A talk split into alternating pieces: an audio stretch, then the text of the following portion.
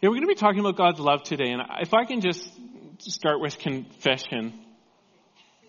I, I don't always find this topic appealing uh, because I have my own different emotional reactions to the word love. Sometimes it can sound a little gushy, like too warm icing on top of a cupcake. Um, sometimes it can feel a bit fruity, like something that would cost you man points to be excited about. Sometimes it can feel like something that's too manipulated, like our culture is happy to do all kinds of evils in the name of love. And you just want to stay away from that stuff because of a branding or marketing issue. However,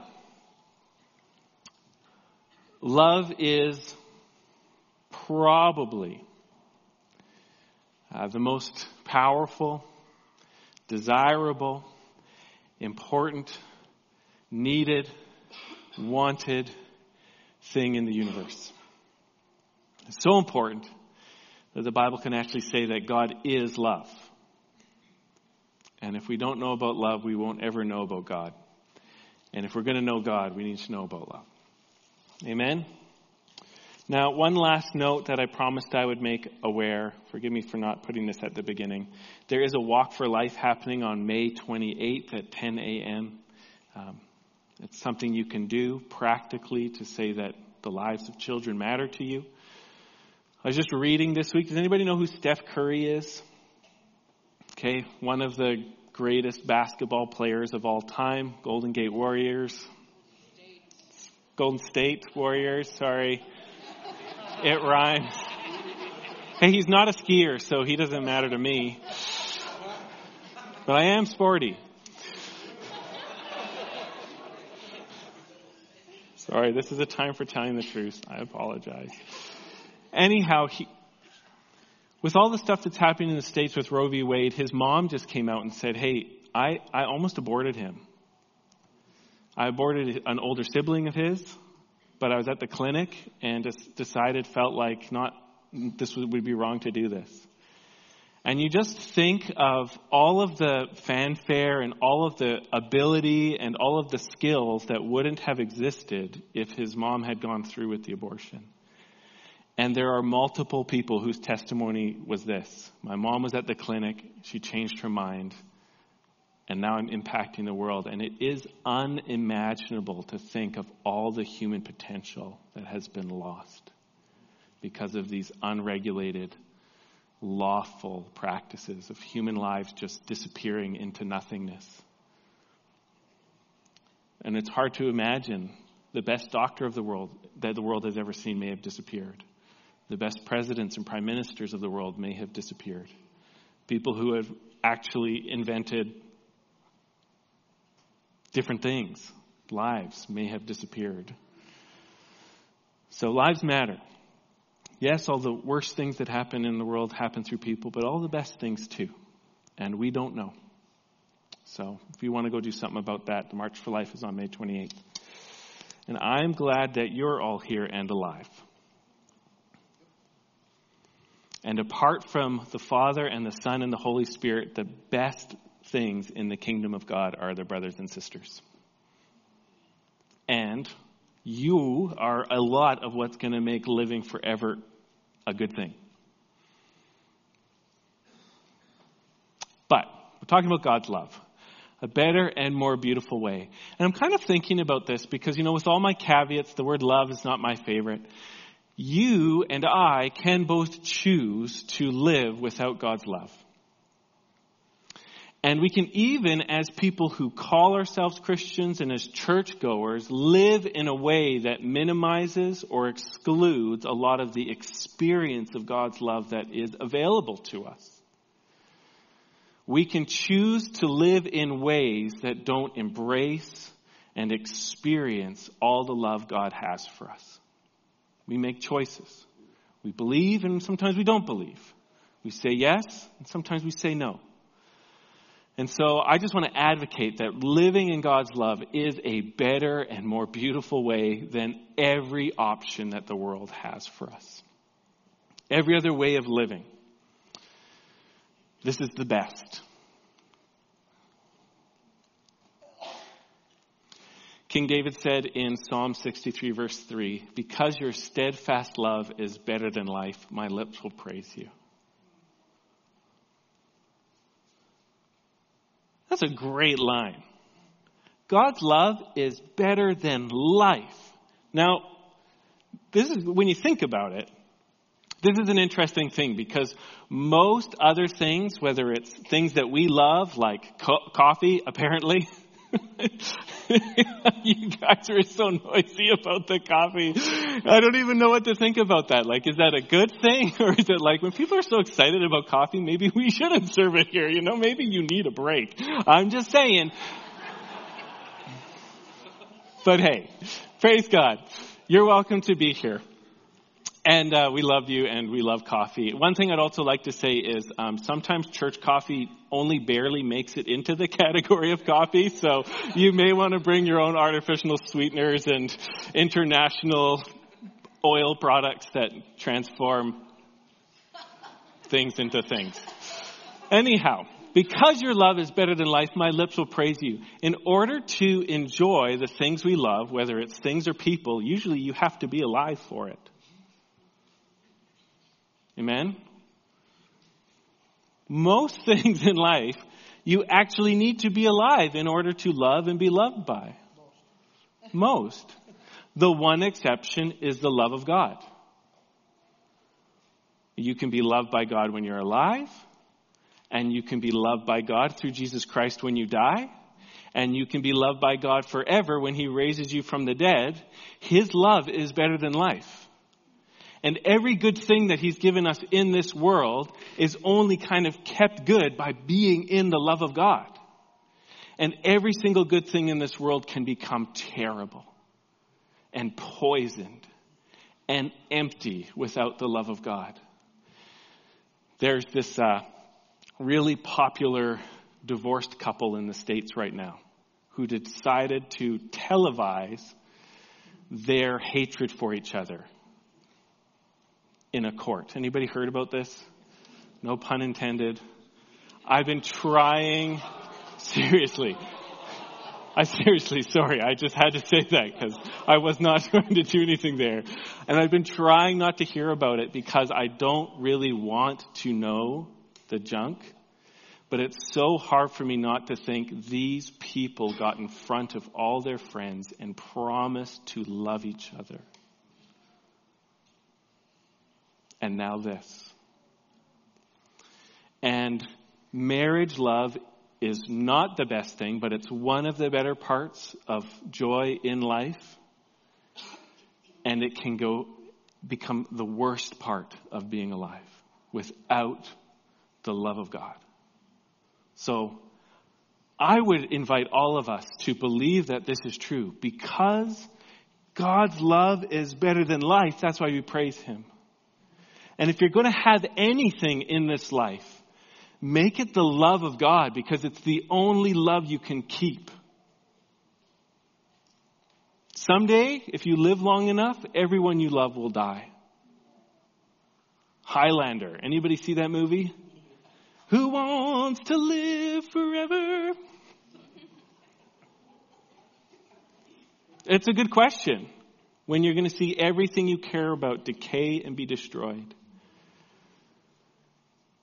except for the love of God. This is the only thing we can keep, and without it, everything will break without the hope of restoration. So I'm going to call us just to believe this. This is better because his steadfast love is better than life. This is the better and more beautiful way to be in the love of God, to give back love to God, and to spread the love of God. And my hope would be that as a church we would focus our hearts on this, not as some kind of like program.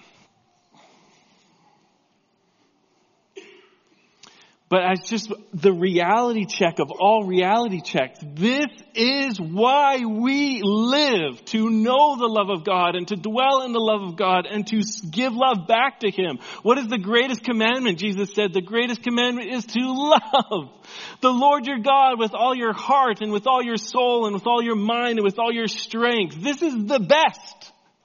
It's better than everything. And this is why Calvary Church exists. To know God's love and to love Him back and to share God's love.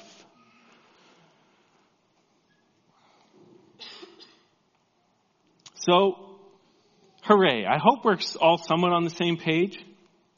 And I was requested while I was thinking about this message to not let this become some kind of airy fairy, schmoopsy boopsy, mamsy pamsy, lovey dovey, pie in the sky, all heaven and no earth kind of message. But to try to put some teeth on this thing, to make it count for real people, and to make it feel like something that you, we can do something about. Amen? So today, I would like a realistic experience of the love of God for people who believe in Jesus. So let's, but let's start by just telling the truth. We're going to get here. Let's stop here for a sec. If you're a Christian, if you believe that Jesus is Lord and God raised him from the dead so that your sins could be forgiven and you could be adopted by God and live forever with him, I invite you to say these things with me because they're true. And if you want to start your day off with saying something like this, just to cleanse your mind and your heart and your soul, I would encourage you to do that. But I'm going to read this out loud, and you're welcome to join with me in this. God loves me, and I love him. The Father loves me, and I love him. Jesus loves me, and I love him.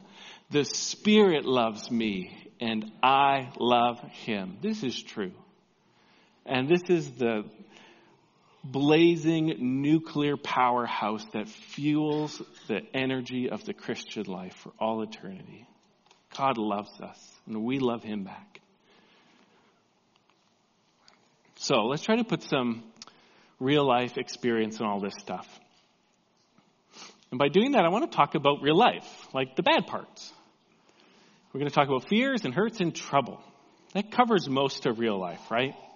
And these are the kinds of things that actually often make us feel like God doesn't love us.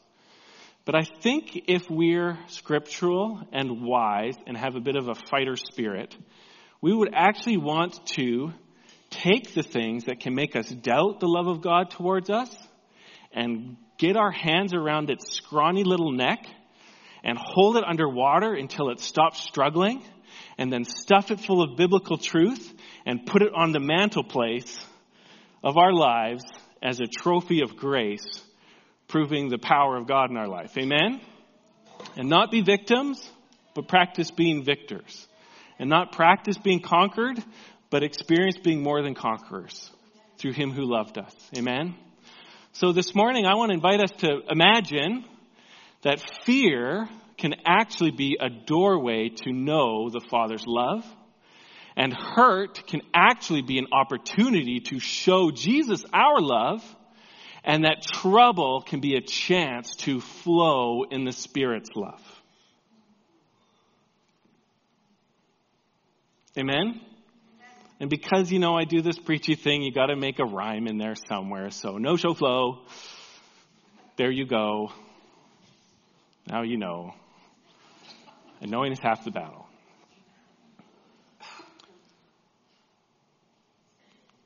Fear, a doorway to know the Father's love.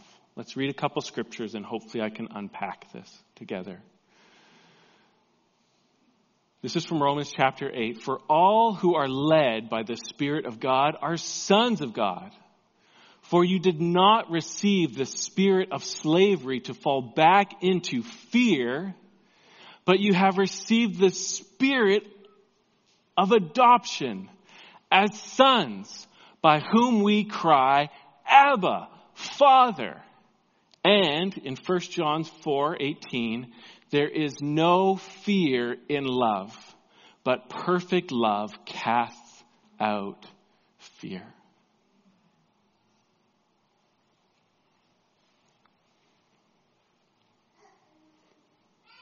Anybody felt afraid recently of anything, anything at all? Take your pick. Just one brother in the front row over here, maybe a couple. Oh man, doesn't make, fear make you feel so alone? Doesn't fear just make you feel like everything's a threat? and you're going to get punched in the face. You just don't know where the blow is going to come from. Fear's the worst. And it's a liar. That's a great song about that. But fear is terrible.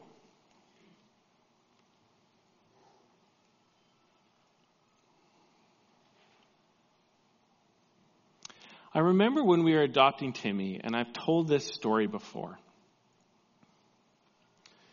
Uh, Timmy's our son with Down syndrome from Bulgaria, just letting everybody know. And many years ago, we said yes to this journey of adopting him, which kind of got fast tracked and kind of was on a discount because he's a child with special needs. But it was still like a journey of over like 40,000 bucks to, to bring him home. And I think we started off with like five or something like that. Yeah, we wanted to invest some of Jackie's inheritance in this. And so I would literally have nights about once a month during this process where I would just wake up with a start in the middle of the night going, what have I done? You know, we've signed all the papers to make this work. What have I done? We can't afford this. It was like midnight fear attacks.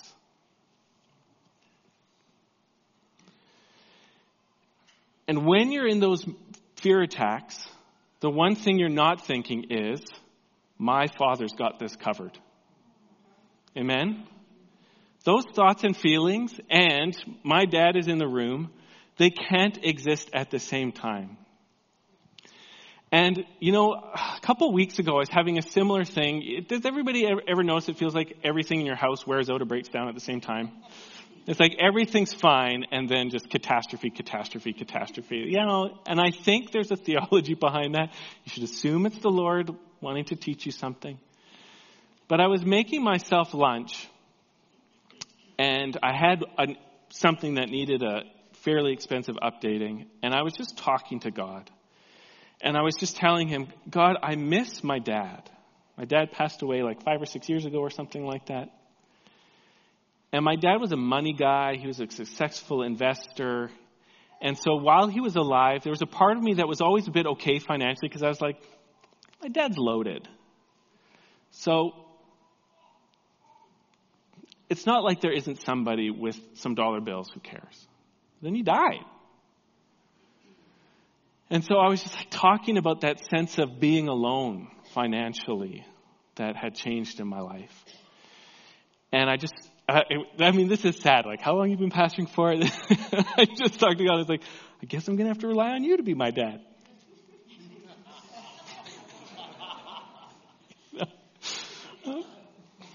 True fact. That's the meme one. That's the meme right there. And you know what? Later that day, God showed up with a significant breakthrough for me in that problem.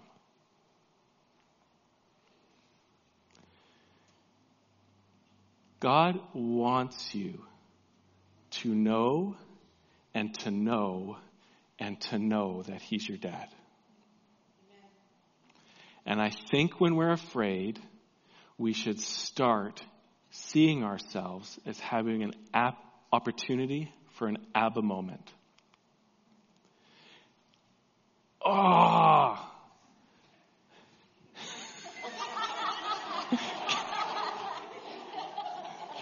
Can you see it? Is there a way to erase some of the uh, tab spaces in between the R and the A that are awkwardly not where they were when I emailed that thing earlier today? Yeah, is there any? There's no.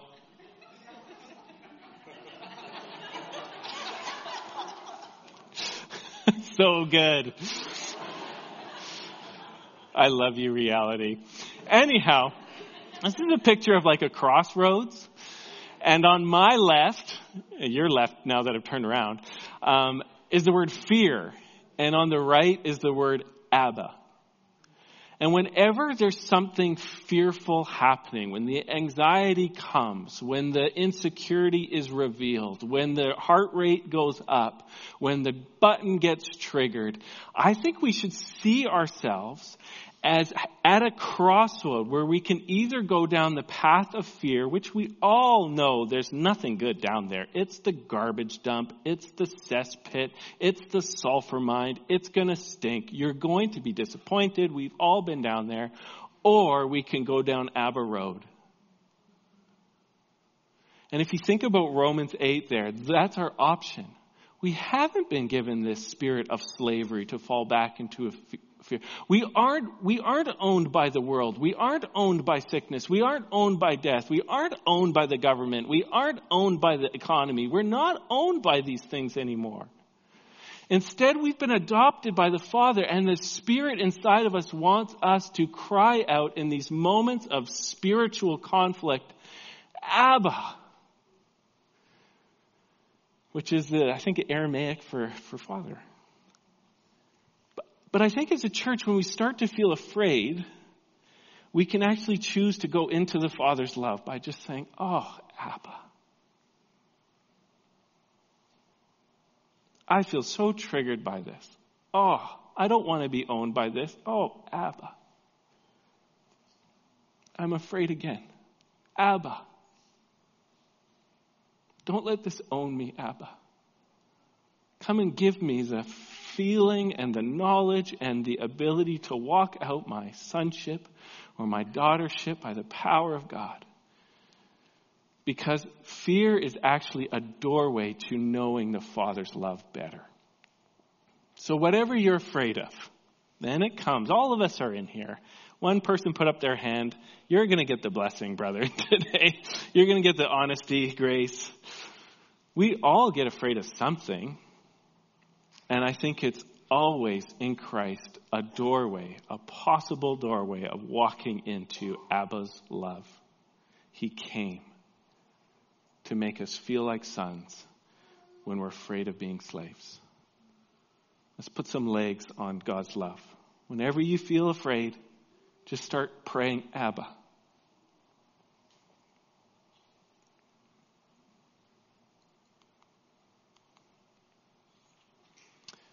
Thought number two hurt.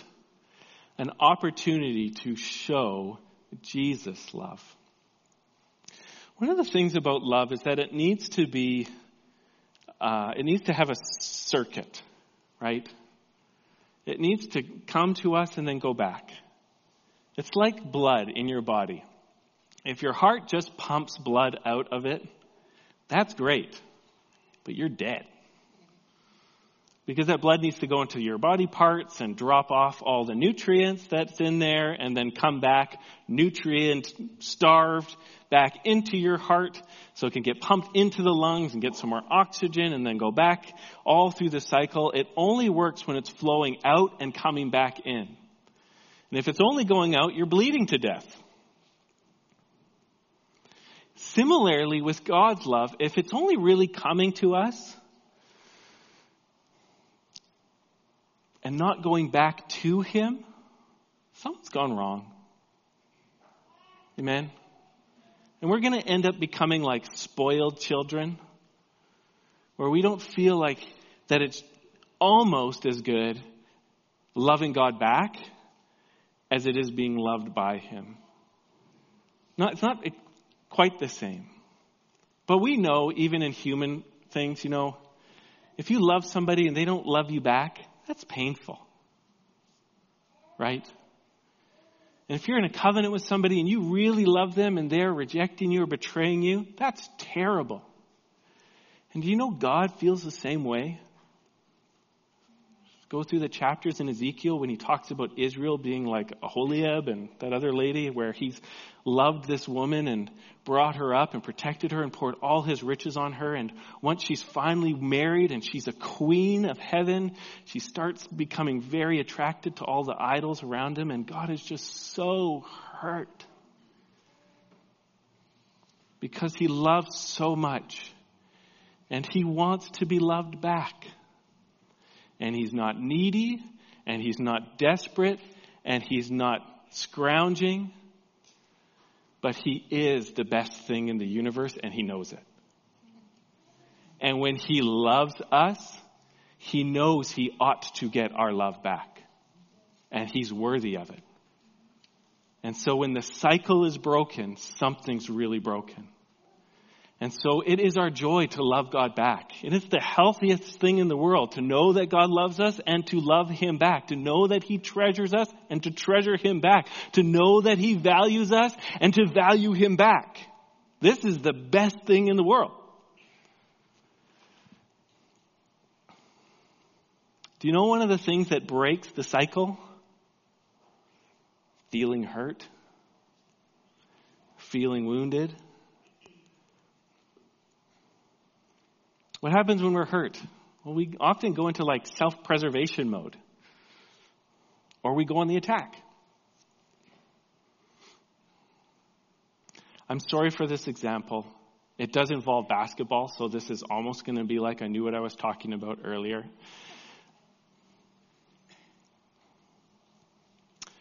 I was out playing basketball with my brother and my dad one time when we were real, really young kids, and my brother did something that I really didn't like, probably scoring a basket. Have you ever had those moments where you feel like you should be better than somebody else? When all of a sudden they do anything okay, you're offended at it? Is that just my Grinch heart? And so I grabbed the ball and I threw it at my brother and hit him right in that spot where the game is over. and I just remember seeing him doubling over and curling up. And my dad was not happy. But for me, that's just such a picture of hurt. When you get hurt, you curl up, you protect, you go fetal position, you try to guard all the sensitive spots. And we can do this with God. When we get hurt, we can go into self preservation mode, self defense mode, and we can actually get so angry at the Lord for letting this stuff happen. But I think when we're living in God's love and pressing into the life of God's love, we can learn to see moments of woundedness as an opportunity to actually show God love back. Here's some scriptures. Jesus says in the Gospel of John, chapter 14, if you love me, you will keep my commands. So here Jesus is talking about how he receives our obedience as love. Got that? It's good to learn people's love languages. Some people like presents. Some people like words of affirmation. Other people like other things. God's love language is hearing Him and responding with obedience. Because you're saying to God, I trust you. You're not a liar. You're not weak. You're not manipulative. You're not a jerk. I trust you. I'll obey you. I'll trust you. I love you. You're wonderful. Why wouldn't I? And there's something about love where you want to please people by obeying them, right? Even little kids. My Gloria. Boy, does she get almost everything she wants. Because I love her. And her room is always clean. True fact, kids. Want to get whatever you want from mom and dad? Don't make them ask.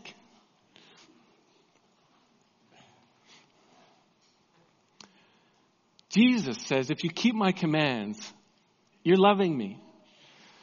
Now, I'm going to connect these two verses. Here's another one. This is from Hebrews talking about Jesus as a son. It says, although he was a son, he learned obedience through what he suffered and being made perfect, he became the source of eternal salvation to all who obey him. And the author of Hebrews here is talking about that moment in Jesus' life where he's in the Garden of Gethsemane and he's just about to enter into the whole process of being crucified for the sin of man, which doesn't just involve the pain and the hurt of the physical torture of being crucified. But Jesus was going to get hung on a cross and be cursed by God. The Word of God says, cursed is everybody who hangs on a tree. And Jesus was going to go through the torture of being rejected by his Father and cursed by his God in order to rescue everybody who should be cursed by God and should be rejected by God. He's going to be a perfect sacrifice for us to rescue us. He's talking about that moment when Jesus went to the garden and he went and prayed and he said, Father, if it is possible, let this cup pass from me. Yet, not what I will, but your will be done. And he's choosing the path of painful obedience in order to show his love for the Father. True? Do you think that's a fair interpretation there? In the garden, Jesus was saying to the Father, by honoring your will, it's not just like I'm like, uh, I'm going to honor your will like some kind of will zombie. He's saying, I love you more than everything.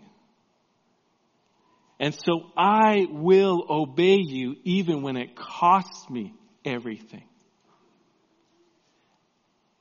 And he's learned this obedience, even though he's a son and he's perfect, he learned his obedience through what he suffered and he showed his love for the Father through obedience in the midst of hurt. He kept God's commandments because he loved him. And I think maybe a little trodden path of love that we can start practicing for God is when we're hurting, when we feel wounded, see this as an opportunity to show God that you really love Him. We love Him more than reacting. We love Him more than attacking. We love Him more than rejecting. We love Him more than trying to control. By trying to find some way to stop and listen or stop and obey or pray for direction or to bring our reactions to God and not just react out of our hurt, but find God's will for us in the moment. We can be saying to God, Jesus, I love you.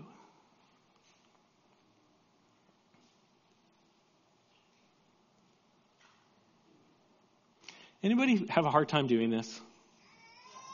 Yeah, I think we could admit it. I think a better and more beautiful way to do life than how I usually do it is seeing hurt as a time to try to obey God because we love Him more than whatever is causing us the pain in the moment. This is a better way to live. This is a better way to live than being controlled by pain.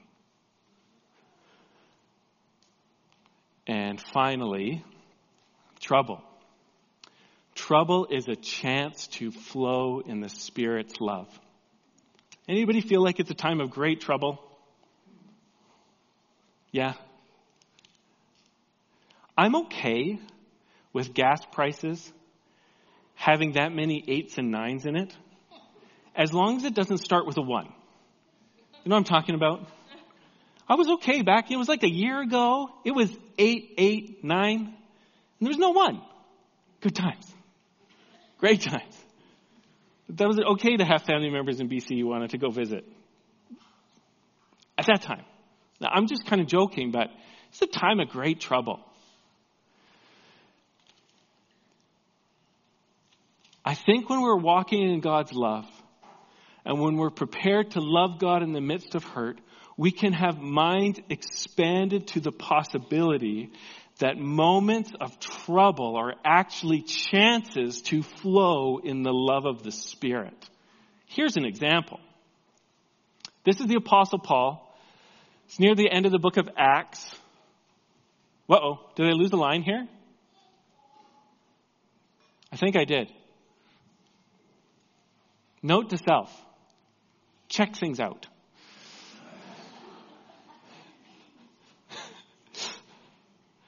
I think I've said this before. If you just have to have all the technology just right, just right, there are so many great churches in, in Steinbach. Calvary may get under your skin regularly. I guess this is my chance to flow in the Spirit. You can be a hypocrite or so this is the story of Paul. It says, Now in the neighborhood of that place were lands belonging to the chief man of the island named Publius, who received us and entertained us hospitably for three days. That's awesome. I get tired out from three hours. Three days. It happened that the father of Publius lay sick with fever and dysentery, which is a messy one. And Paul visited him and prayed and putting his hands on him healed him. And when this had taken place, the rest of the people on the island who had diseases also came and were cured. And they honored us greatly. And when we were about to sail, they put on board whatever we, the rest of the story. Needed. Just I missed a word? Just one word. Just one word. That's what I needed. Needed.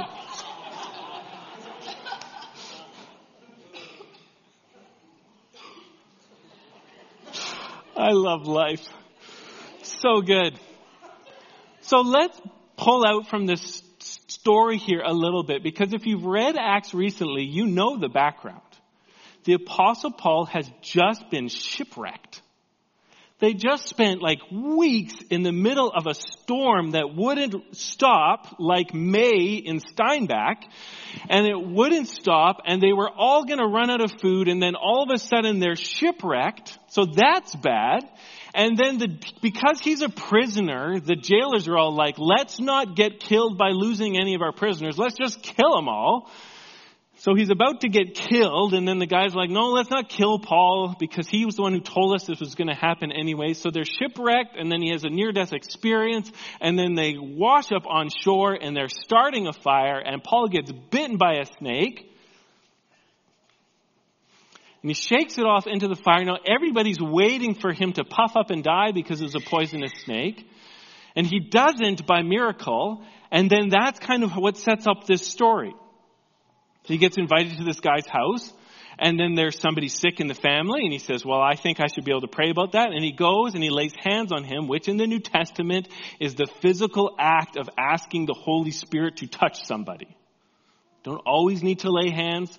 Jesus healed people from miles away. But in the New Testament, when you wanted to do something with your body, saying, God, I'm expecting the Spirit to do something, you'd lay hands on them and the guy gets healed, and then everybody hears about it and they all start flocking. This is a lot of trouble. Most of us, if we survived a shipwreck, would, wouldn't mind like a month off. Just to recover. True? I just got shipwrecked. Does anybody have a cabin on Lake of the Woods that I could just go hide from troubles for a bit? It's underwater right now. Yeah, that's right. Maybe that's even better. Does anybody have an underwater house I can just introvert out in for a week? Well, so much trouble. Trouble from a shipwreck. Trouble from a snake.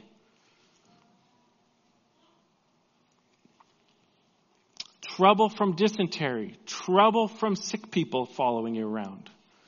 So much trouble. But because Paul knows the love of God and Paul loves Jesus more than his own life, all the troubles that come his way, he keeps responding to as opportunities to see the Holy Spirit do something. True? And I think we, we should uh, do, don't you want to start seeing that? God is the ultimate problem solver. And Jesus sent the Holy Spirit into the church to give us ability in the midst of troubles. All the gifts of the Spirit are just a respond to some kind of human trouble. You're sick, you need healing. Don't know how to pray, there's tongues. Don't know what to do, there's prophecy. Don't understand God's word, there's teaching. Your church is a mess, there's the apostolic. Nobody wants to come to Jesus, there's evangelism. The Holy Spirit is the great response to human trouble. And I think when we're in the love of God and when we want to be sharing the love of God, we put our confidence in the Spirit of God who is the love of God to say, help use me to show your love, especially when there's trouble. Nobody cares about the love of God when everything's going well. Why do I need God's love? I'm in line up for Starbucks. Your gift card is at zero. Where are you, Lord? True?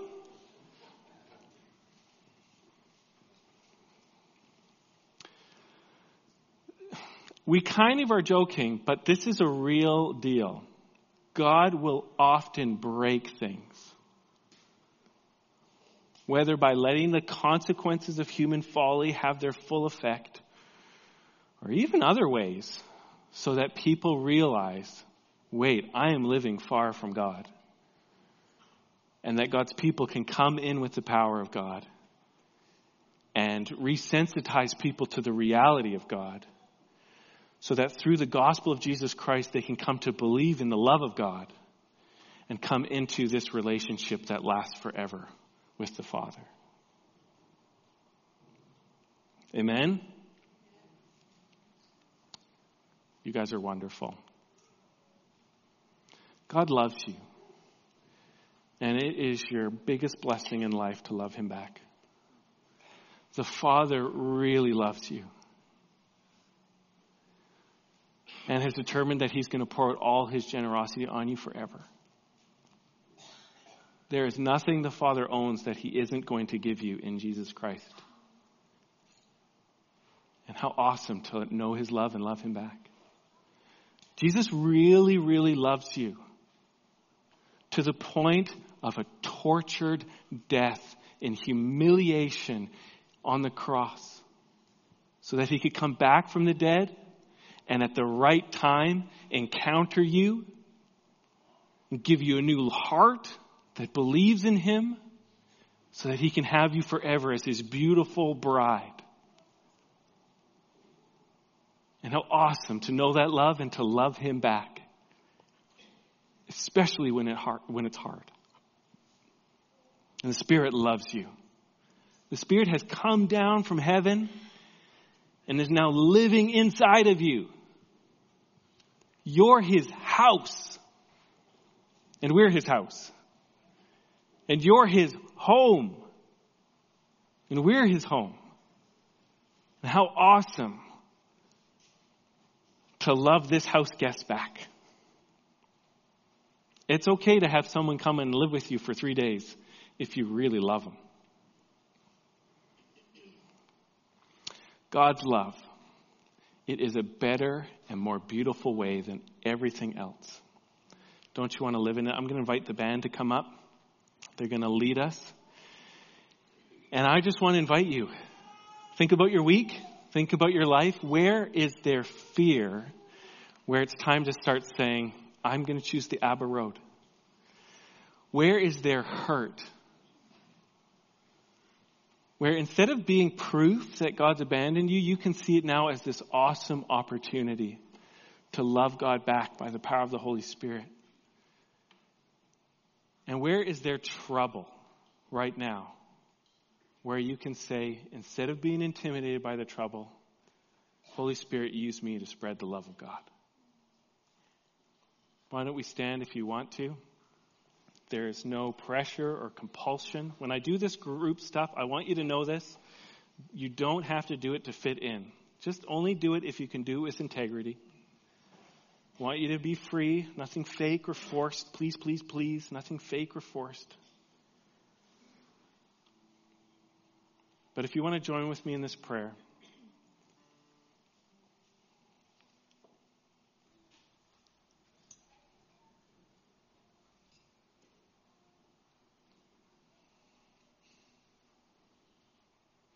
Know, in my heart right now, I just feel like the Father's wanting to, me to know that there are so many hurting people in here. And the Father, I think, would want me to encourage you. He does not take your pain flippantly. He does not have a what's your problem attitude. He knows. He knows it's a big deal.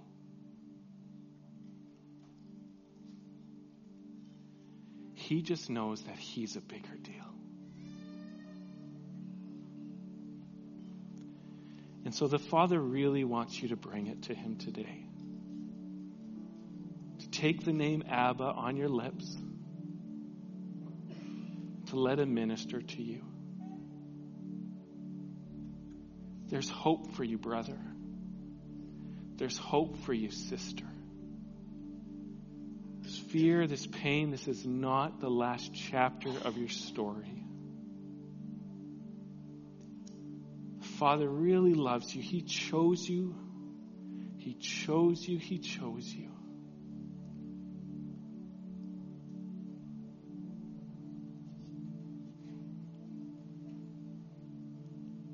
And He wants you to be free in His love.